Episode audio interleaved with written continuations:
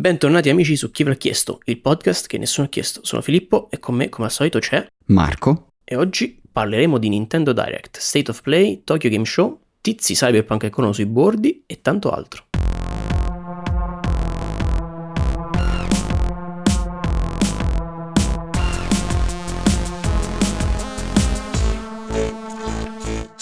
Oh, iniziamo come di nostra consuetudine con le news videoludiche della settimana.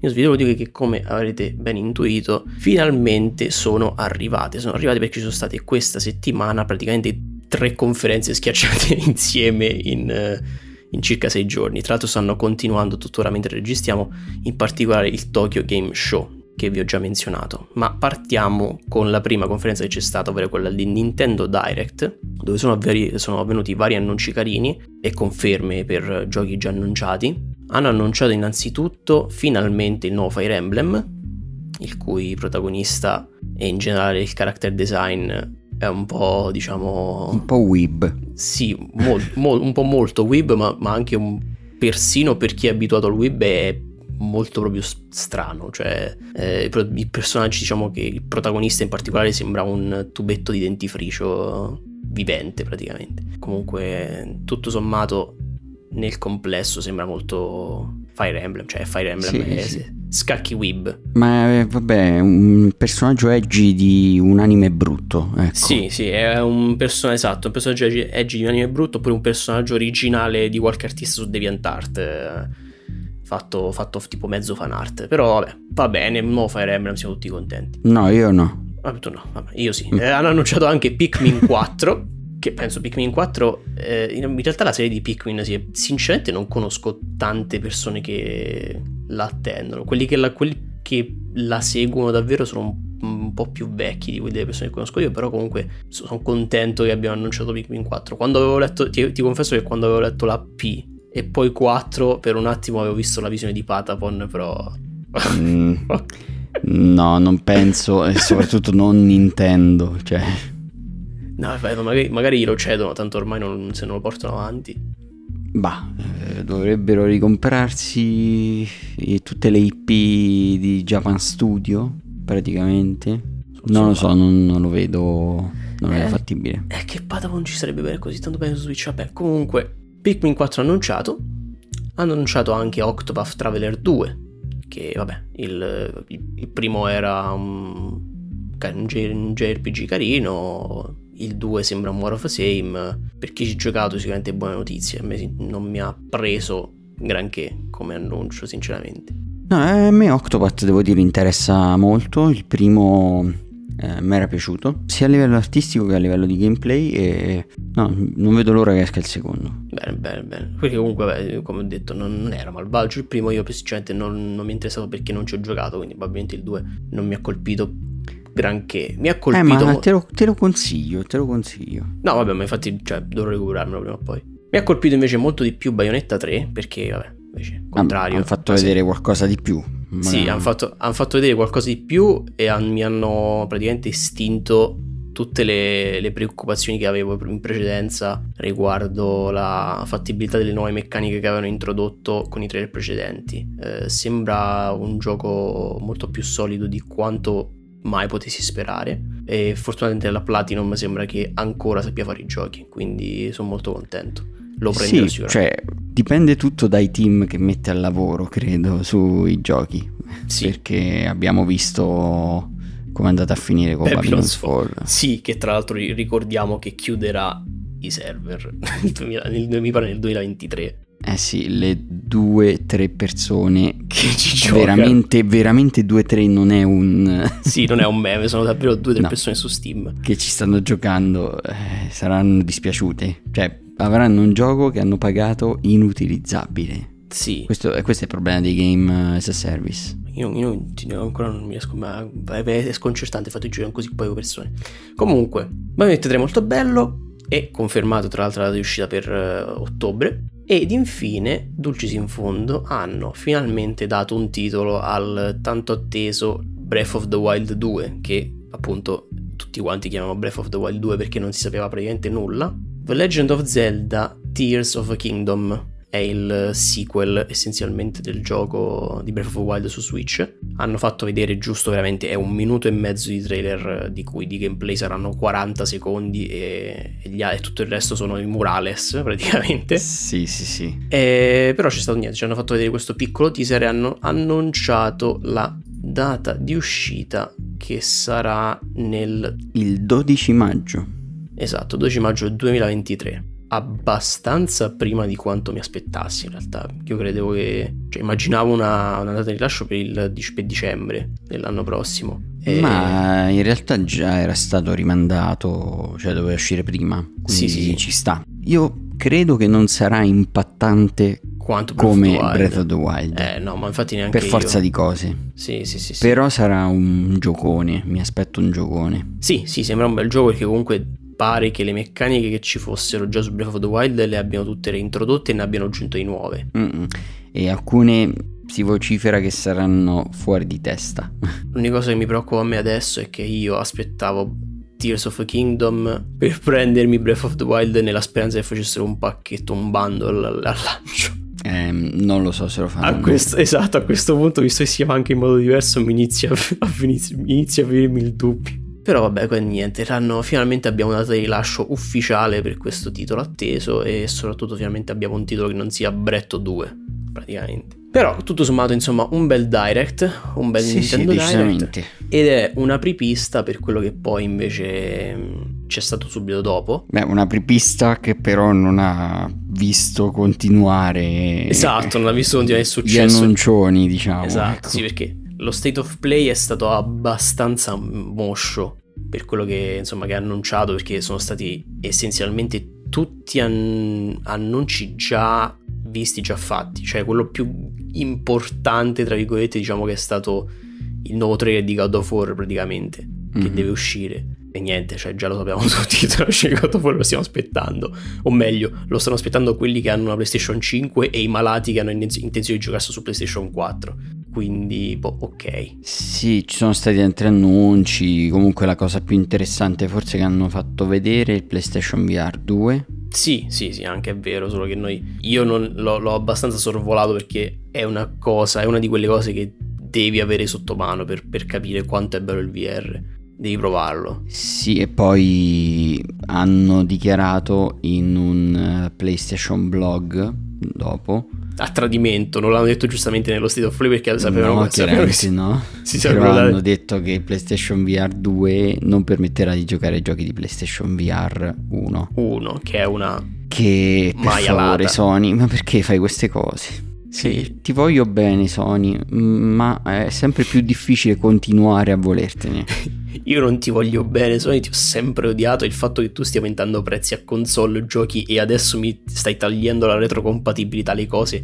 Conferma che sei infame, tanto quanto Microsoft se non di più. Quindi per me sta bene, sta bene nella sua recessione eh, la Sony attualmente. Eh. Però comunque State of Play molto moscio, ma diciamo che si è, si è, recuperato un po' il pathos grazie al Tokyo Game Show che sta mostrando, cioè ha mostrato e sta mostrando tuttora, che come vi ho detto sta continuando, titoli molto carini, molto validi e soprattutto nuovi. Innanzitutto hanno fatto vedere un, un gioco italiano, che, a cui mi dedico particolarmente perché appunto è italiano, orgoglio italiano, Enotria The Last Song, conosciuto anche come Project Galileo, di cui eh, hanno parlato anche altre persone sicuramente molto più seguite di noi, quindi se insomma siete un po' dietro alla panoramica italiana, del videoludica italiana, gli streamer eccetera, ne avrete già sentito parlare probabilmente, però è questa sorta di, questa sorta di Souls-like con meccaniche nuove, molto carine e particolari, a tema essenzialmente teatro dell'opera,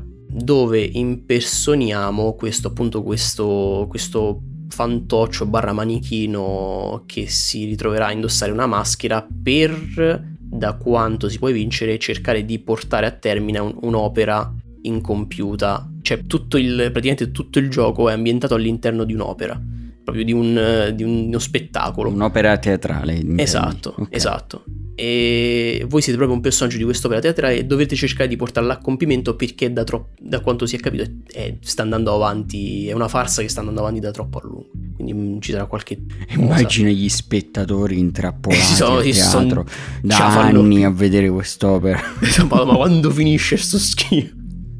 Concettualmente sembra molto carino, sembra anche molto carino a livello tecnico, cioè a livello grafico l'estetica, proprio il livello visivo è molto molto bello, molto sgargiante, colori molto vivi, eh, è un distacco molto piacevole dal, dal solito eh, essere cupo dei, dei- dei Souls. E niente, lo si aspetta e lo aspetto con piacere. Eh, si sa ancora molto poco al riguardo comunque perché, cioè diciamo che attualmente da quello che ho potuto capire il gioco è tipo in pre-alpha, adesso lo stanno sviluppando, quindi chiaramente ci vorrà un po' di tempo prima di sapere notizie e eh, avere gameplay più completi. Sì, ne riparleremo direi quando c'è qualcosa di sostanzioso. Assolutamente sì, perché ci muoviamo, andiamo avanti e andiamo all'annuncio di Like a Dragon 8. Eh, like a Dragon che è il nuovo titolo di essenzialmente, essenzialmente di Yakuza, Yakuza. Un- letteralmente hanno fatto proprio vedere solo giusto un trailer di annuncio, hanno fatto vedere gameplay, non hanno fatto vedere niente, però hanno annunciato finalmente sto Like a Dragon 8, il Like Dragon Ah, 7. nessuno si sarebbe mai aspettato che continuassero con la saga di Yakuza. Eh beh, sì, infatti, so- soprattutto dopo il successo che ha avuto il precedente, che han- hanno capito che la, la, la Solfa Action sta iniziando un po' a, diciamo, a stufare. Soprattutto quella fatta poco bene, perché diciamocelo, non è che fosse fatto bene come action Yakuza, però Mm. offri- offre talmente tanti contenuti che poi comunque uno se lo gioca lo stesso. Sì, sì, perché cioè, Yakuza nel complesso era più divertente per, diciamo, per la trama e i minigiochi che non per effettivamente il- le sezioni di picchiaduro essenzialmente. Però sono contento che conti- appunto si tengano sulla, in teoria sulla linea d'onda del JRPG, spero. Non hanno fatto dei gameplay, quindi sto teorizzando.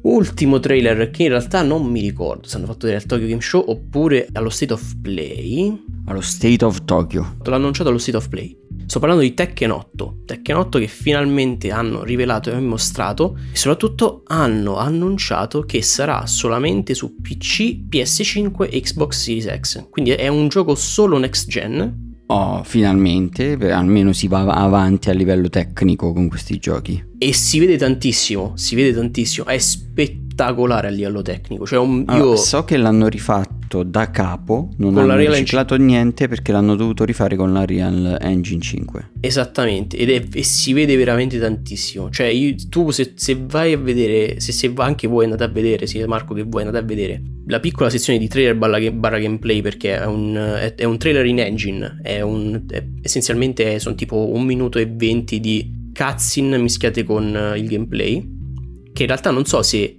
sono cutscene incluse nel, nel duello normale, oppure se ci sono state messe dopo, però comunque è spettacolare, cioè a livello proprio tecnico è qualcosa che non si è visto finora in nessun altro gioco.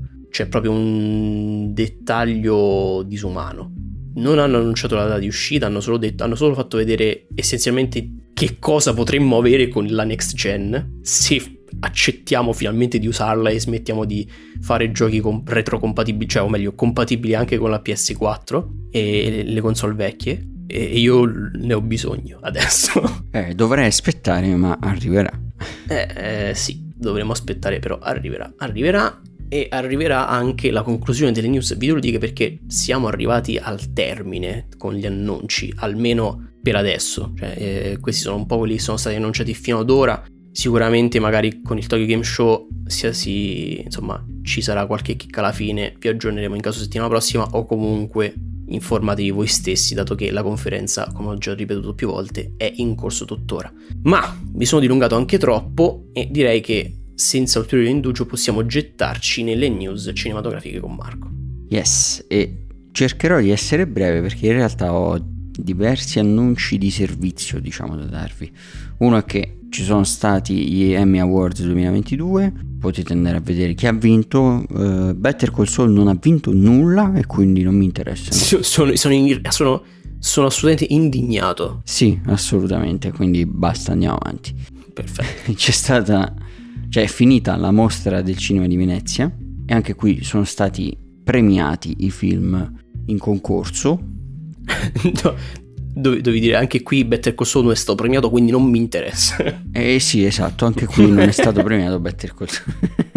No, vi dico semplicemente chi ha vinto il Leone d'Oro, poi per gli altri premi non mi pronuncio perché in realtà non ho visto i film in concorso, quindi non posso giudicare o altro. Comunque il Leone d'Oro lo ha vinto Old Beauty and Bloodshed di Laura Poitras. Mi sento un ignorante totale, non ho assolutamente di cosa sia, però... È un documentario, dovrebbe essere. Ma poi perché noi, cioè, noi perché diamo il Leone d'Oro? Perché non possiamo dare tipo un animale più italiano? Eh, perché credo sia, il leone sia il simbolo di Venezia, quindi... Ah, ok. E comunque dovrebbe essere un documentario basato su interviste, fotografie e filmati sulla carriera di Nan Goldin. Va bene, no, sono un ignorante totale. No, ammetto anch'io la mia ignoranza, appunto era solo una notizia di servizio, se può interessarvi. Bene, bene, bene. Poi, dal 18 al 22 settembre c'è il Cinema in Festa, questo evento in cui i biglietti per il cinema costeranno tutti 3,50 euro. Quindi quando ascolterete questo episodio mancheranno tre giorni circa può essere. No, in realtà sarà, fin- sarà l'ultimo giorno. Ah, ok. Quando ascolterete questo episodio potrete andare la sera, se lo ascoltate il giorno stesso dell'uscita, eh, al Dovete... cinema a 3,50 euro, ma anche prima se lo sapevate. Cioè... Dovete essere veloci. Sì, se non lo sapevate correte al cinema. Vabbè, proprio smettete di ascoltare il podcast e correte in dai. Sì, e poi riprendete dopo. Tanto. Comunque non c'è molto al cinema in questo momento, non ci sono grandi uscite però magari qualcosa vi interessa da recuperare lo trovate. Poi è arrivato in Italia Paramount Plus, un nuovo servizio streaming di Paramount, è arrivato il 15 settembre e fino al 25 settembre sarà possibile abbonarsi per 4,99 euro al mese per 12 mesi. C'è un, un periodo di prova di 7 giorni eh, dove, durante il quale si può disdire l'abbonamento in qualsiasi momento e per ora il catalogo è di oltre 8000 ore di prodotti audiovisivi. Troppi, troppi, è di, è di troppi servizi streaming il catalogo.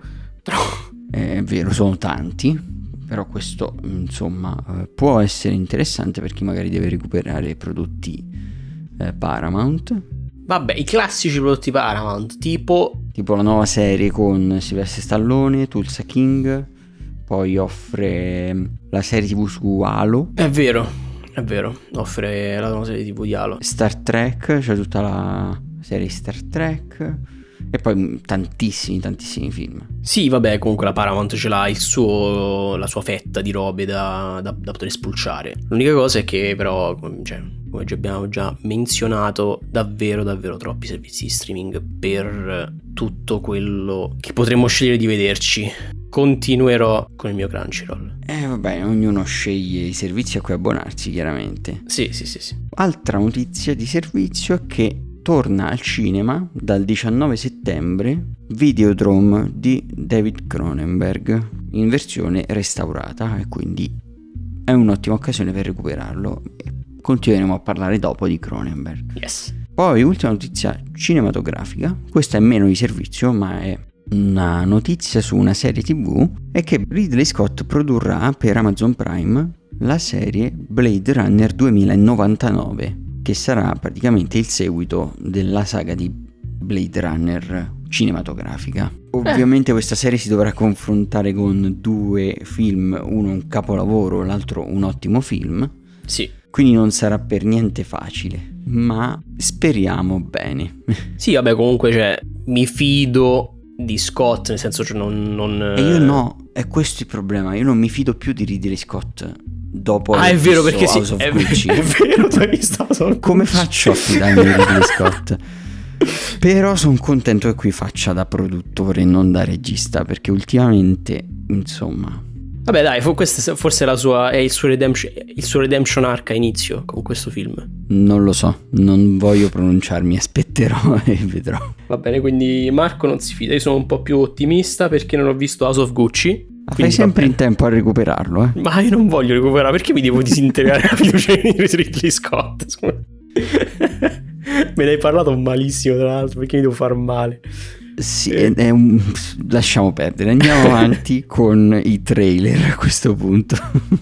Andiamo avanti con i trailer e iniziamo partendo dal presupposto che oggi vi offriamo quattro trailer modesti, molto umili, molto, molto piccoli, molto carini o meglio alcuni carini, altri no, ma adesso ci arriviamo. Iniziamo con Decision to Live, che è di un autore coreano di cui non mi ricordo mai il nome come di quello che ha fatto Parasite, ma che piace a Marco, che, questo, che non ha fatto Parasite però questo autore qua, ma ha fatto altri film molto belli, di cui io ho visto sì. però solo Snowpiercer. Uh, Snowpiercer lui l'ha fatto come produttore. Come però, produttore, sì, sì. diretto. Però ha diretto la trilogia della vendetta e ha diretto Old Boy. Ha Old Boy non l'hai molto. visto? Old Boy l'ho visto, oh, però okay. no, cioè, tipo, è vecchio, quindi l'ha un po'... Un cioè, po'... Old Boy fa parte della trilogia della vendetta. Sì. Cioè, l'ho, l'ho, detto separato perché non ha vendetta nel titolo. Sì, cioè, Old Boy più che altro lo si dovrebbe vedere anche solo per uh, la scena del corridoio, che credo che sia una delle cose più iconiche del cinema che hanno provato a ripetere diverse volte in tanti. Sì, sì, è veramente molto bella. Tra l'altro non ho detto il nome del regista, che è Park Chan-wook. Sì. Ok. E, e niente, questo film dove essenzialmente l'unico indizio che abbiamo riguardo la trama è che c'è questo detective che sta investigando a un caso di suicidio che sembra, cioè o meglio di omicidio che sembra un suicidio secondo lui. E niente, c'è questo, c'è questo murder mystery dove il detective essenzialmente si ritrova ad innamorarsi di una dei sospettati. Sì. E, e niente, sappiamo solo questo letteralmente di trama e di sinossi stessa. Eh... Sì, ma già dal trailer vediamo scene... Esatto, però a livello... Girate in una maniera fuori di testa, cioè veramente mm. bellissime. Sì, cioè a livello proprio di come sembra, di come sembra posto, di come sembra diretto, pare molto valido quantomeno da quel poco che possiamo vedere. Ovviamente dovremo aspettare il film completo, però molto molto sembra un, un giallo molto carino, molto fuori testa, molto pazzerello. E come tanti film coreani, cioè hanno idee eh, poco convenzionali rispetto a quelli mm, sì. eh, occidentali e il film uscirà in Italia grazie alla Key Red prossimamente, però non si sa quando. Non si sa, esatto. Di preciso. Non si sa la data di uscita. Passiamo da questo bellissimo trailer ad uno un po' meno bellissimo. Quindi non bellissimo. Esatto, non bellissimo, ovvero The School for Good and Evil, che è un film come Morbius. No, non è come Morbius, è peggio per noi a quanto meno. È questo film la cui trama ruota attorno ad una fantomatica scuola dove per buoni e per cattivi Disney esatto, praticamente. Esatto, praticamente sì. Questa scuola che è divisa in due sezioni, due, due castelli, dove in una vengono addestrati gli eroi. Un castello è ferro e l'altro è piuma. No. La... bellissimo, sarebbe stato un film bellissimo. No, un castello è per, per, gli eroi, un castello è per addestrare invece i, i villain, essenzialmente. Che dire? Sembra una fetecchia, esatto. questo si può dire. C'è Sembra un... proprio brutto. Sembra un... Harry Potter però con school drama ancora più accentuato e eh, molto più horny. È Harry Potter Twilight. Eh, più o meno. Però c'è Lawrence Fishburne, che non so che cosa ci faccia lì in mezzo. Ma c'è anche Charlize, c'è Charlize Theron. Cioè, c'è anche Charlize... cioè diciamo... il cast non è male, però non lo so, non, no. Diciamo che li hanno. Crediamo, di, che crediamo che li abbiano pagati prof, profumatamente per, per, per, per averli lì in mezzo. Uscirà su Netflix il 19 ottobre. Se proprio volete guardarlo, lo trovate sì. lì. Se vi volete fare sto dispetto. E quindi niente, ci siamo soffermati anche troppo su questa fetecchia. Andiamo avanti e introduciamo un altro trailer molto più carino di un film di Damien Chazelle che avrò sicuramente pronunciato malissimo no però, no l'hai detto bene. però, però è molto più valido sicuramente di The School for Good and Evil Babylon stiamo parlando di Babylon e ha un cast che a me sinceramente non so perché più lo vedevo, più mi, mi dava i vibes di Inglorious Bastards, ma probabilmente è perché c'è Brad Pitt. Sì.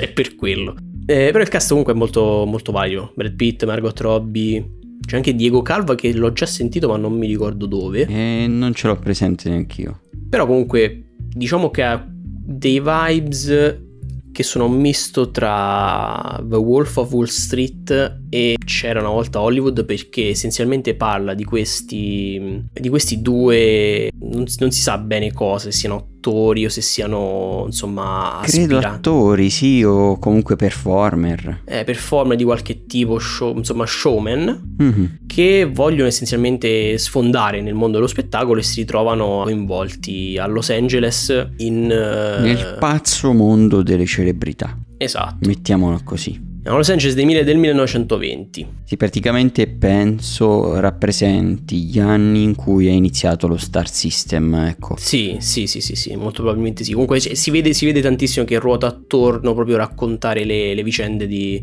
del, dietro le, del dietro le quinte essenzialmente di- dei film dell'epoca. Quindi Mhm. può essere interessante. A me sinceramente non mi ha detto troppo, semplicemente perché come vi ho già detto mi ha dato un po' quel feeling di già visto, già... Si ha i toni un po' alla The Wolf of Wall Street. Mm. Io mi fido di Chazelle. No, sì, comunque lui è molto... lui è un ottimo regista, è bravissimo. Esatto. Però effettivamente il trailer non è che mi abbia ispirato troppo, ecco. Mm, sì, sì, sì, sì. Comunque sembra carino. Uscirà il 25 dicembre nelle sale statunitensi e poi verrà distribuito a livello mondiale da Paramount a partire dal 6 gennaio 2023. Quindi male che va, dovrebbe arrivare con Paramount Plus. Bisognerà vedere se lo fanno effettivamente vedere al cinema o se lo solo in streaming. Comunque, molto carino. Sì, e Margot Robbie continua la sua striscia di ruoli in cui fa la pazza drogata. Drogata, sì, assolutamente. Molto carino che è un giudizio che possiamo dare anche al prossimo trailer di cui dobbiamo parlare, ovvero The Fablemans. Perché? Che cos'è The Fablemans? The Fablemans è il film diretto da Spielberg con eh, Sui fratelli Grimm. I fratelli Grimm? No, scherzavo Ah, oddio, che, pa- che paura! Mi sono preso infatti. no, però The Fablesman Sì, sì, pote- sì. Cioè, Ma in giocavo realtà- sul fatto che si può, può Ma- pronunciare quasi come fab- favole. Ma infatti io in realtà all'inizio credevo fosse proprio un film diretto, in ambien- cioè proprio protagonista che avesse quelle le favole, però a quanto pare no.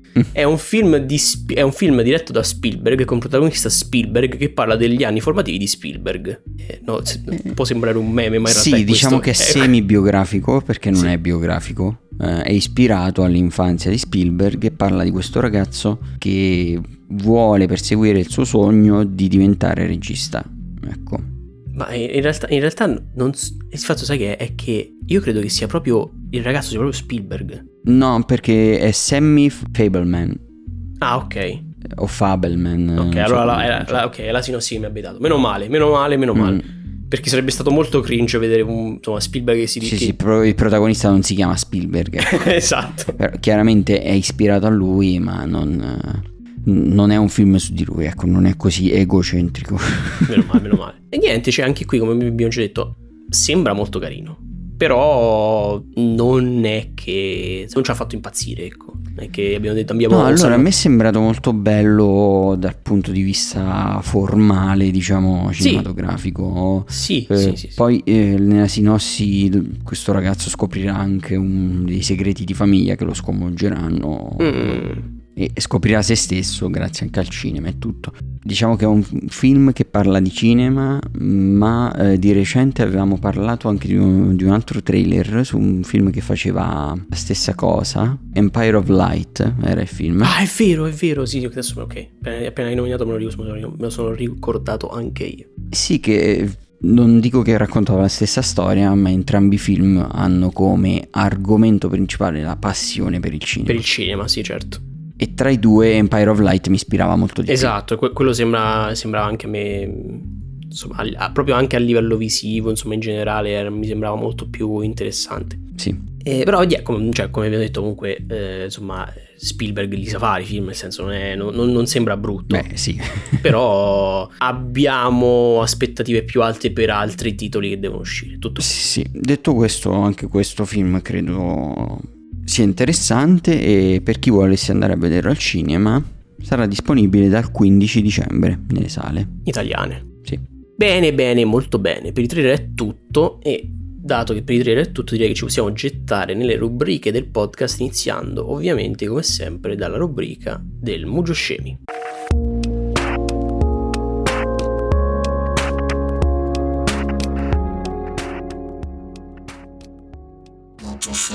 Oh, e per del Mugio Scemi, Marco, tu sai benissimo la domanda che devo porti, ovvero quale categoria vuoi affrontare oggi tra musica, giochi, scienza o mitologia? Oggi voglio affrontare la scienza. Vado contro la scienza. oh, vai contro la scienza. Bene, così fa. Al, abbasso la scienza. E io ti devo chiedere, contrattualmente, proprio obbligato. Perché hai firmato un contratto che non ti paga? Eh, non lo so, eh, ero giovane e inesperto e non sapevo leggere. e ti devo chiedere, tu ben sai che noi ovviamente all'interno del nostro corpo abbiamo il sangue, perché ci serve per vivere. Questo lo dici tu. Ok. Dimostramelo. Va bene, adesso mi taglio e te lo faccio vedere. esatto. eh, no, però sai anche, saprai anche che il sangue all'interno del nostro corpo ovviamente non è una cosa cioè statica perenne, che abbiamo sempre lo stesso sangue da quando nasciamo fino a quando moriamo. Cioè, si aggiorna sì, come le forse nostre. Forse ho già capito la domanda, per, okay. non mi ricordo, però c'era un tot di tempo dopo il quale si può dire che tutto il tuo sangue si è rinnovato. Esatto, più o meno. Okay. Più, o meno più o meno stai capendo dove voglio andare a parlare. Perché la domanda che ti voglio porre è: quanto è lunga la durata di una cellula rossa di sangue umano? Cioè, quanto tempo. Okay. Qual è il, quanto dura il ciclo di vita di una cellula rossa di sangue umano all'interno del nostro corpo? 80 giorni? 120 giorni? 160 giorni? Oppure 200 giorni? Cioè, noi ogni quanto ci si aggiorna il sangue all'interno del nostro corpo, essenzialmente, questa domanda. Guarda, non lo so perché non me lo ricordo. Sono sicuro di averlo letto una volta. È, è, è, sì, perché questa è una di quelle domande proprio che sta sui libri di, di scuola, capito? Quelle, quelle domande stupide. E io provo con 120 giorni, però veramente sto sparando a caso. Così, un salto nel buio, senza ponderarlo, senza cercare di di avere nessun nesso, vabbè, non che possa avere nessuno di questa domanda. Quindi tu dici 120 giorni. Eh, no, perché è un dato che o conosci o non conosci. Cioè, sì, sì, assolutamente. non è che un... ci posso ragionare sopra. Esatto. Cioè, non ho le conoscenze per farlo. Magari chi è, ha studiato, ha fatto l'università, all'università mm. biologia la può fare, io no. Ebbene, tu sei buttato su 120 giorni e la risposta giusta è proprio 120 giorni. Il salto nel oh. buio ha premiato più di ogni altro tentativo di nesso logico in passato, a quanto sembra.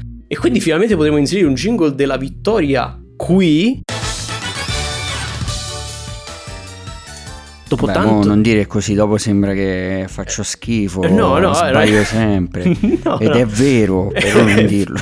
perché io pongo domande scomode e soprattutto assolutamente impossibili per chiunque non abbia una conoscenza degli argomenti. E, però niente, quindi eh, abbiamo una vittoria, una vittoria dopo una lunga, lunga non lo so, però dopo una streak di sconfitte molto sfortunate. E bene, bene, il sangue del, del corpo umano ci ha, ci ha, a quanto pare premiato, ti ha premiato anzi. Ancora devi dimostrarmi che abbiamo del sangue. Ti manderò una foto di che io io che sangue.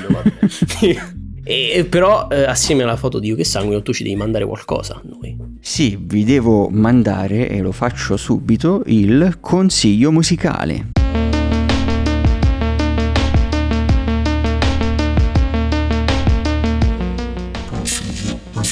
Oh. Allora, quest'oggi è stato facile scegliere il consiglio musicale perché è una band che in realtà conoscono tantissime persone, forse non sarà un consiglio nuovo quasi Conosco per nessuno. Io. Sì, però lo faccio perché è legato a una delle recensioni che faremo oggi e vi consiglio i Franz Ferdinand e il loro album Franz Ferdinand che è il loro primo album sì. che è un album iconico per eh, l'indie rock diciamo perché le sonorità di quest'album e dei Franz Ferdinand in generale hanno proprio definito quelle dell'indie rock praticamente. Cioè, sono delle sonorità molto riconoscibili con degli strumenti molto riconoscibili, due chitarre, batteria, basso, voce. È proprio, cioè, se uno pensa all'indie rock, può pensare a diverse band, ma sicuramente tra i maggiori esponenti ci sono i Franz Ferdinand. Sì, perché comunque sono stati, eh, diciamo che sono stati tra, tra i, i primi gruppi non so se tra i primi, ma quelli che hanno fatto più successo e hanno Esatto. cavalcato di più l'onda dell'indie rock. Tra i, primi che han- tra i primi gruppi che hanno avuto più successo, mettiamola così. Sì, e quest'album è pieno di singoli iconici, Mm. Jacqueline Take Me Out, This Fire, che è il pezzo che mi ha fatto scegliere di consigliare quest'album perché è presente nella colonna sonora di quello che andremo a recensire ora e quindi il consiglio di oggi è Franz Ferdinand, dei Franz Ferdinand, eh, riascoltatelo se lo conoscete già, ascoltatelo co- e conoscetelo se non lo avete mai ascoltato. E soprattutto fateci sapere se anche voi, come me all'inizio, prima di sapere che era un gruppo, pensate che fosse solamente un tizio che si chiama Franz Ferdinand che, face- che face- che faceva tutte, tutte queste canzoni. Io, eh, ovviamente. Un polistrumentista tosto. Era, un, era fortissimo. Io quando, io quando mi hanno detto c'è questo tizio che fa delle- queste canzoni, io sentivo le canzoni e dico questo, questo tizio è bravissimo. E ti Suona tutto- questo tizio con, eh, cioè per strada, di, tipo quelli con l'armonica in bocca Esatto. e col piede battono la gran cassa, suonano la chitarra. Esatto, lui suonava cinque strumenti diversi e cantava pure, cioè era un fenomeno praticamente. No, però è un gruppo, è un gruppo, adesso lo sapete anche voi. E quindi niente, bellissimo consiglio musicale, mi trovo d'accordo. E soprattutto credo che ci troveremo anche d'accordo sulla recensione che dobbiamo fare, ma prima di farla ovviamente annunciamo in modo appropriato la rubrica delle recensioni.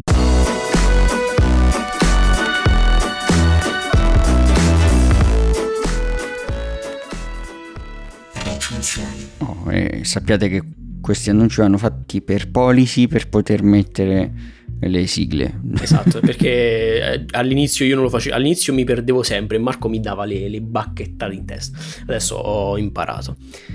Però allora, eh, dobbiamo recensire una cosa insieme, poi tu eventualmente se vorrai ne hai anche, mi hai già detto che ne hai anche un'altra da introdurre in caso, che si è visto, Mhm. però io direi di partire con quella congiunta, Yes. ovvero stiamo parlando di Edge Runners, Cyberpunk Edge Runners su Netflix. Come avrete potuto intuire è una serie basata sul mondo creato da Mike Pondsmith di Cyberpunk essenzialmente, in modo più diciamo specifico Creato, nel senso, ovviamente, fortemente ispirato alle opere di William Gibson. Ovviamente, certo, certo. In modo particolare è basato, comunque avviene, se non sbaglio, circa un anno prima degli eventi di Cyberpunk 2077, il gioco. Eh, e d'altronde, diciamo che sono abbastanza collegati a livello di ambientazione, cioè eh, la serie essenzialmente avviene nel- nella stessa Night City dove avviene il gioco, diciamo le, le- proprio le location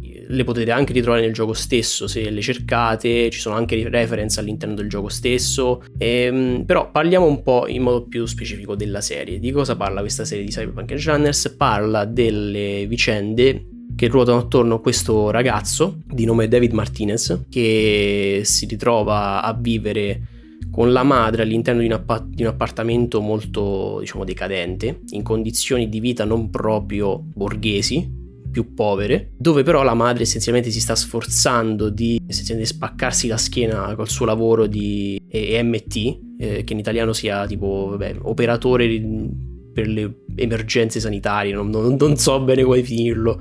Eh, Sì, tipo operatore della Croce Rossa, diciamo. Esatto, esatto, una mezza specie di operatore della Croce Rossa. Paramedico, forse direi. Paramedico, bravo, paramedico è il termine giusto. E essenzialmente si sta spaccando la schiena per pagargli una scuola prestigiosa, per fargli avere un, insomma, un futuro un po' più, più adeguato, più bello rispetto a quello che è la, vita che ha adesso attualmente. Le vicende ruotano attorno a questo ragazzino che per un motivo o per un altro si ritroverà a diventare un edge runner. Un edge runner praticamente il- un mercenario che all'interno di Night City appunto fa lavori di qualsiasi tipo, eh, assassinio, recupera dati, eccetera, eccetera, insomma, qualsiasi cosa che, deve- che possa, potrebbe fare un mercenario. E si ritrova coinvolto all'interno di un gruppo di altri, di altri runner. eh, e, insomma, le vicende si evolveranno in maniera particolarmente importante con l'incontro di questo ragazzo, di questo David Martinez, con Lucy, che è una, anche lei una edge runner, una cyberpunk, in modo, in modo più specifico una netrunner, che diciamo è una variante hacker dell'edge runner, mettiamola, mettiamola in modo più specifico. Che dire, è animato dallo studio Trigger, che ha già fatto, ha fatto anche opere come Kill la Kill, Gunner Lagan, Promare al cinema. È uno studio molto, molto portato, molto bravo per, sotto il punto di vista artistico, sotto il punto di vista delle, delle animazioni. E tra l'altro lo riconferma con Edge Runners, che, sì, che tra l'altro sanno adeguare il loro stile anche a seconda di ciò che insomma devono cercare di rendere. Sì, poi su questo spenderei due parole perché a me è piaciuta l'animazione, però qualche effetto che hanno sì. creato per rendere tipo la super velocità in realtà non mi ha fatto impazzire. Sì, perché diciamo che per come effettivamente l'hanno, l'hanno posta, cioè l'effetto del, delle copie, delle cose che, che si spostano, effettivamente dava più l'impressione di un fermare il tempo che non la super velocità in questo sì, senso. Sì, esatto. E, e... Ed era un po' confusionario, devo sì, dire. Sì, perché sì, riempiva troppo lo schermo di effetti e si perdeva un po', secondo me, la chiarezza dell'azione. Soprattutto quando più di un personaggio lo faceva. Sì, sì, ti, ti capisco, ti capisco. Eh, sono d'accordo sotto questo punto di vista. Fortunatamente hanno, probabilmente l'hanno intuito anche loro che non era proprio un modo ottimale. Infatti, diciamo che per il grosso delle scene dove viene utilizzato per cercare un po' di bilanciare la cosa, c'è effettivamente, cioè il fatto che sia poco chiaro, c'è effettivamente solamente chi sta utilizzando questa super velocità. Sì, è sullo vero. Schermo. Quindi la, probabilmente l'avevano intuito anche loro che poteva risultare abbastanza confusione altrimenti. Quindi, vabbè, sì, è una critica validissima. Però, comunque, a parte l'utilizzo del Sandevistan, che se non faccio spoiler perché tanto è semplicemente il nome del gadget che, gli, che permette a chi ha questa abilità di fare ciò che fa. Devo dire comunque che io temevo un po' che il fatto che avessero affidato l'animazione allo studio Trigger, che non è, cioè loro, loro hanno trattato anche in passato temi abbastanza maturi, però non, diciamo che non erano temi alla cyberpunk molto crudi, molto, diciamo, poco indorati temevo che potesse, cioè che la serie potesse risultare troppo leggera o comunque non avesse le, le problematiche che dovrebbe avere un cyberpunk. E invece mi sono piacevolmente ritrovato sorpreso dal fatto che al contrario la trama e anche lo stile d'animazione insomma non, non, ha toppato sotto questo punto di vista. Eh... No, poi c'è da dire, è vero, agli elementi del cyberpunk non va a fare le riflessioni magari che eh, altre opere cyberpunk ti portano certo, a fare. Certo, certo. Però utilizza tutti gli elementi del cyberpunk anche meglio secondo me rispetto al videogioco. Sì. Eh, a cui è ispirato. Mi è piaciuto soprattutto il fatto, cioè le tematiche legate al transumanesimo, anche se poi non va a fare questioni filosofiche su No, quello. no, no, sì, sì. Ho Però capito. tratta l'argomento del deumanizzarsi, quello sì. Sì. Poi vuole essere un prodotto di intrattenimento, un pro- un, certo. una serie d'azione, anime e lo fa bene, quello che vuole fare lo fa bene. Assolutamente, sì, cioè il target, il target che, che, cercava lo ha preso in pieno, ha preso, è riuscito anche a prendere chi magari eh, non, era, non, ha giocato al gioco, chi non, era, non si era mai interessato particolarmente perché appunto grazie come, come, è stato reso. Però, come tu, come abbiamo già menzionato prima, anche una colonna sonora molto bella, molto azzeccata per, per, diciamo, per le scene, per ciò che avviene, per, per l'ambientazione banalmente. Non, ovviamente non, possi- non posso fare spoiler e non voglio fare spoiler per il vostro bene, però partiamo dal presupposto che per chi ha un'infarinatura di, di, cyberpunk, non del gioco, ma in generale de, de, dello stile de, delle opere, e in particolare Night City, diciamo che sa, sape, sapeva o comunque sa, insomma, può avere una mezza idea di cosa aspettarsi. Sì, e non è niente di nuovo poi la serie. No, no, assolutamente Però, no. Però ecco, è un buon entry point secondo me questa serie per chi non ha confidenza, diciamo, non è familiare con il genere Mm. Perché effettivamente se poi piace fa venire voglia di altro cyberpunk, molto più di, del gioco. Sì, sì, perché cioè, introduce in modo leggero e appetibile tutte le tematiche che poi vengono approfondite effettivamente nel genere. E lo fa in modo, in modo piacevole. Eh, però appunto a me la trama mi ha, mi ha, mi ha colpito molto, diciamo così. Tra l'altro eh, ho apprezzato la, la comparsata di, di alcune figure del GDR originale di, di Pondsmith. Che ci, sono, come abbiamo detto, ci sono personaggi che compaiono anche nel gioco, insomma, ci sono tantissime, tantissime reference molto molto carino. Non possiamo andare più in dettaglio perché sarebbe spoiler. Io vorrei parlare, ma non posso, quindi mi fermo qui. Ve lo consiglio, sta su Netflix eh, recuperatevelo.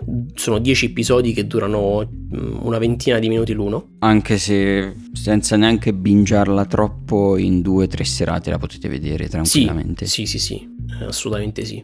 Che voto gli vogliamo dare? Io mi sento di dargli un 8,5. Ok, io sono un voto sotto a te. Mm-hmm. Mi sento di dargli un 7,5. Rimane, cioè per me è un buon prodotto. Sì, sì, sì. Eh, niente di assurdo ha una buona animazione, ha una trama buona eh, che secondo me eh, sul finale forse si poteva sviluppare un po' meglio. Sì, sì, diciamo che eh, può, sì, può, può risultare un po' magari affrettato per, per come l'hanno concluso, però tutto sommato, io più che altro perché considerando comunque il modus operandi dell'ambientazione, ho detto vabbè ci può stare. Però, posso, però capisco cosa, cosa, stai dicendo. Ma io non, forse non parlo neanche proprio di durata, ecco, di sviluppo temporale della trama. Mm, mm. Forse poteva essere un po' meno superficiale, ecco, sul finale. Ah, ah. Vabbè, ci sta comunque. Ci sta, Però comunque è un finale che non mi è dispiaciuto, eh. No, no, vabbè, certo, ho capito. Quindi secondo me un 7,5 di statuto è un voto di differenza ci sta in base alle preferenze. Sì, sì, vabbè, poi chiaramente lo sapete benissimo che io sono più tizio, più mi piacciono gli anime, quindi l'ho apprezzato particolarmente.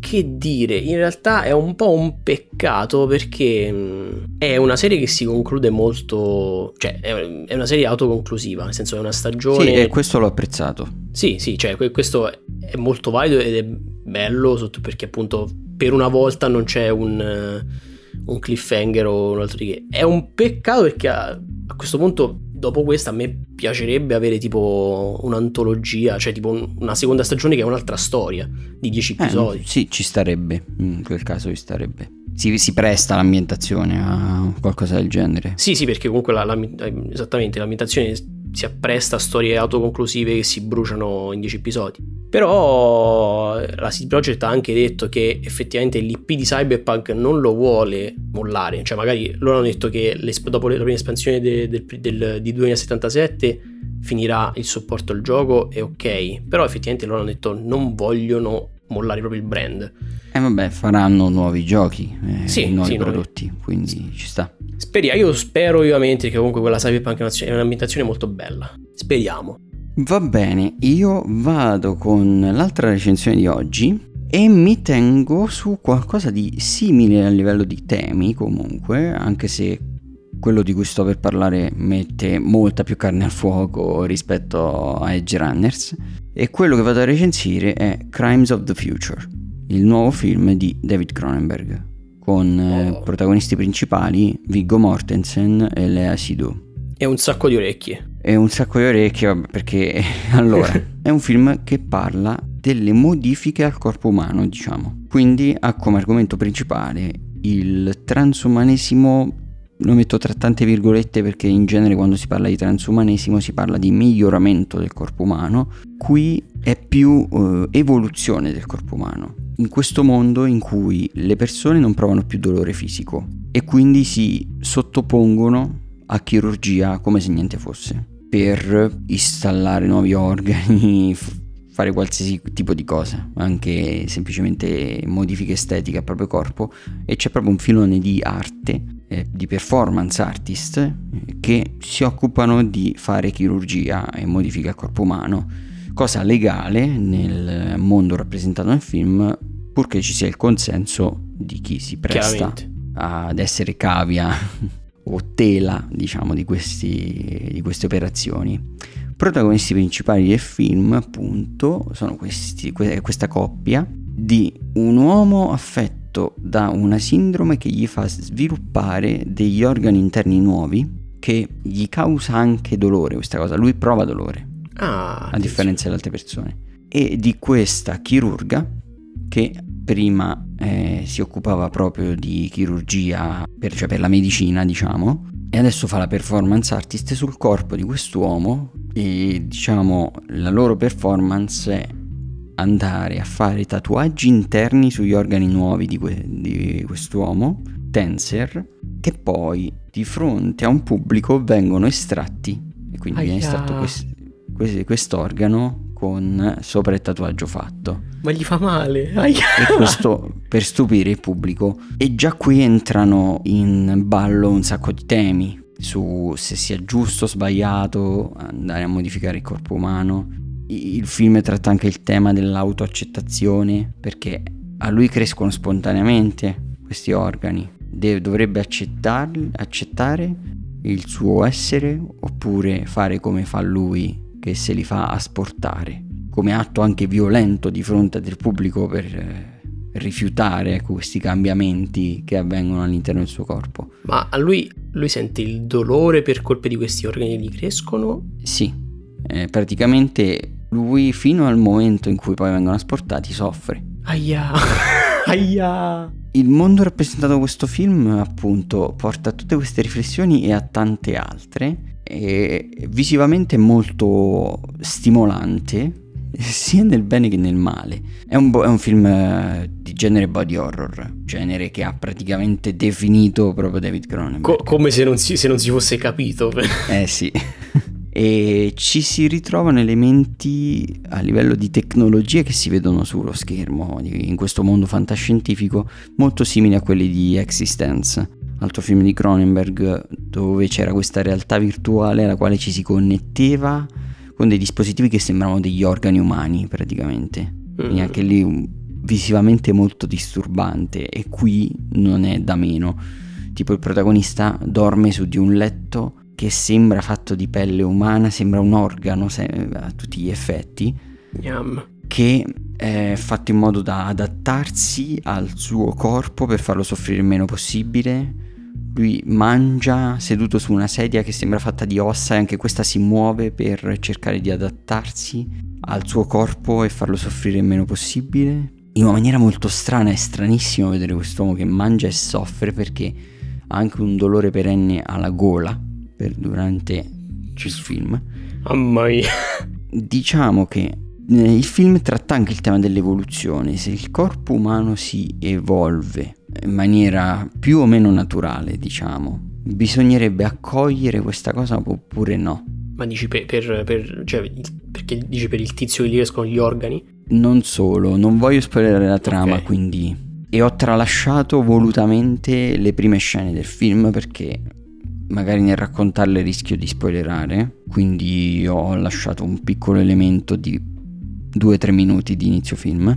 In generale è un film che potete vederlo come un body horror, cioè fatto solo per eh, farvi eh, ribrezzo e impressione, ma il film secondo me è molto altro ed è stupendo per tutto quello che Che offre. vuole, comuni- che vuole comunicare. Parla anche della figura degli artisti perché quest'uomo per la sua arte praticamente mette tutto se stesso, cioè letteralmente, perché Letteralmente. proprio mette il suo corpo a disposizione dell'arte, ma anche qui viene portata avanti una questione, ma questa può essere definita arte, cioè alla fine questi organi lui gli crescono, non è che faccia niente lui personalmente, se non farsi asportare, se non mettersi a servizio, È ecco. un, po', è un po' come se fosse una tela, secondo questo ragionamento. Le tele, le tele dovrebbero essere artisti, no?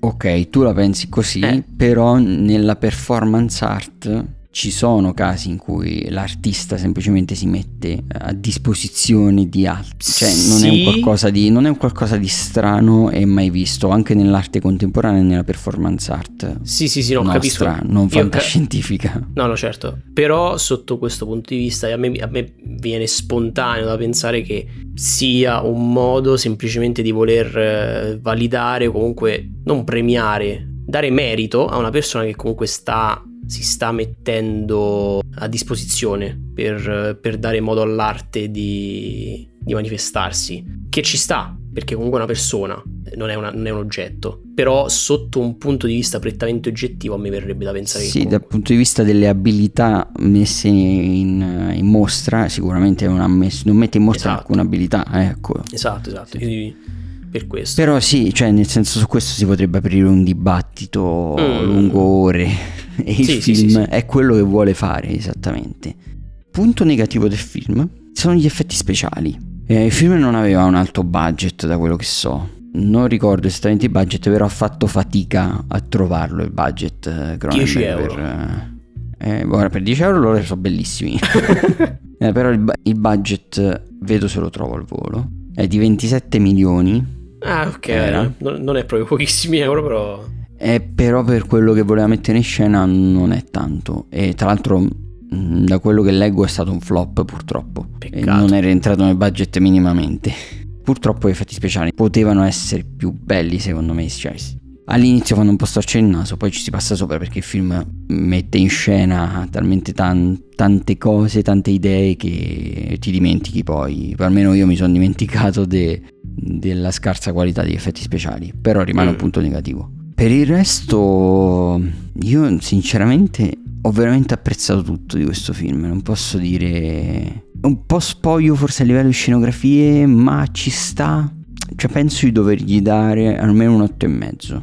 Però con una nota. Cioè questo film per me potrebbe essere un 8,5, lo guardi tu potrebbe essere un 6, lo guarda un altro potrebbe essere un 3. Vabbè, perché, ma perché tratta, tratta di tematiche talmente tanto controversie o comunque che ispirano dibattiti che... Sì, e poi cioè, è uno di quei film in cui la trama è a servizio delle idee che vogliono essere comunicate. Quindi esatto. a me la trama è piaciuta, ma potrebbe non piacere.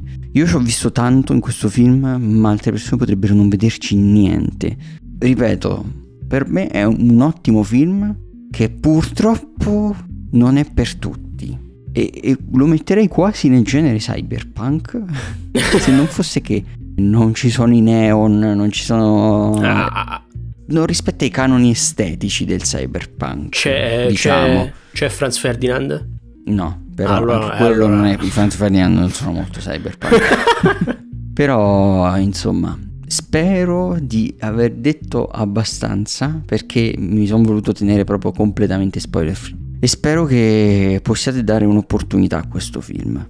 Perché secondo me ne vale la pena. E non è un film che ho sentito dire eh, gente ha vomitato in sala, se ne è dovuto uscire. No, non è tutto questo però fa impressione, quello sì. C'è un tizio, c'è un tizio, io ho letto una notizia e c'era un tizio che ha vomitato un orecchio mentre guardava il film. Eh, vabbè, eh, potrebbe aiutare a non mangiare orecchie. per, per, evitare cose del genere. Può essere, può essere, può essere che avessi mangiato. No, però vabbè, eh, io non l'ho visto, quindi non mi, ovviamente non posso eh, espormi al riguardo. Dico solamente che eh, a me eh, probabilmente farebbe schifo anche, non so, vedere un dito mozzato, quindi non mi riesco nemmeno a immaginare. I, i film di Cronenberg mi hanno sempre fatto ribaltare lo stomaco, quindi non... Eh. Beh, allora non è per te, non è per te. Ma, no, ma, ma, non, ma io lo, lo, dico, non lo dico. Ma per te esteticamente, perché se, potrebbe piacerti molto invece. Eh, esatto, cioè io, io, punti di vista. Io in realtà non lo dico per, per le idee concettuali dietro i film di Cronenberg.